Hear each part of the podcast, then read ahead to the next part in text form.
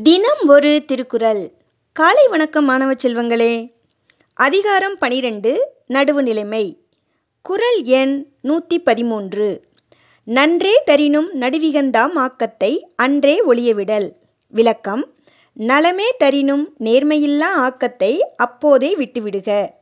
நன்மையே தருவதாக இருந்தாலும் கூட நடுநிலை தவறுவதால் கிடைக்கும் செல்வத்தை அப்பொழுதே கைவிட வேண்டும் என்று கூறுகிறார் திருவள்ளுவர்.